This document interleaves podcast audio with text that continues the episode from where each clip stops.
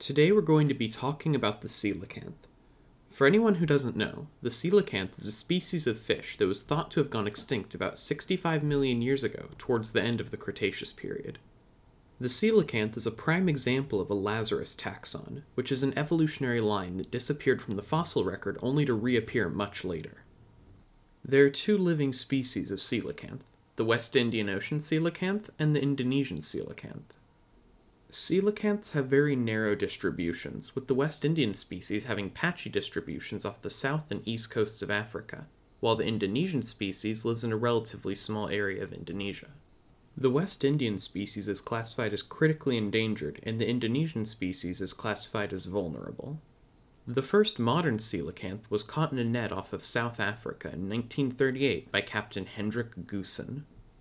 On December 23rd, he took his haul to a local fish market and called the curator and taxidermist of the East London Museum, Marjorie Courtenay Latimer, to check his catch for anything interesting or unique, as he often did.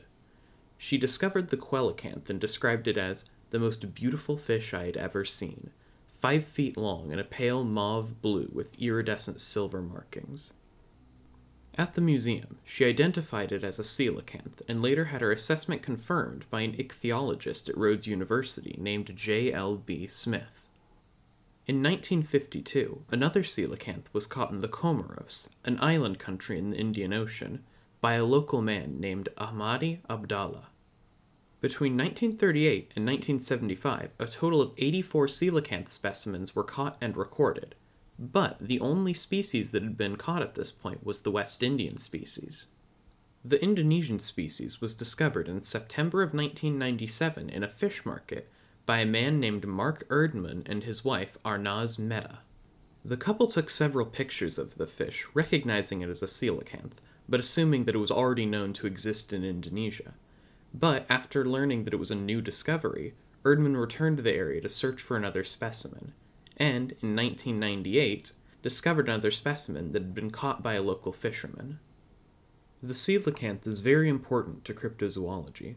Along with the okapi, it is one of the flagship animals used as examples of creatures that were thought to be extinct or not exist, but later proven to be alive. The continued existence of the coelacanth also creates interesting questions related to the feasibility of cryptozoology. Why did the coelacanth disappear from the fossil record, and how many other living animals are absent from the fossil record? A study published in Ecology Letters suggests that roughly 85% of mammal species that are currently at a high risk of extinction have no fossil record. In fact, the first chimpanzee fossil was only discovered in 2005. Most people know what a chimpanzee is and can describe it, but we've barely discovered any fossil evidence for it. This leads one to wonder what other large animals exist that have no record but eyewitnesses.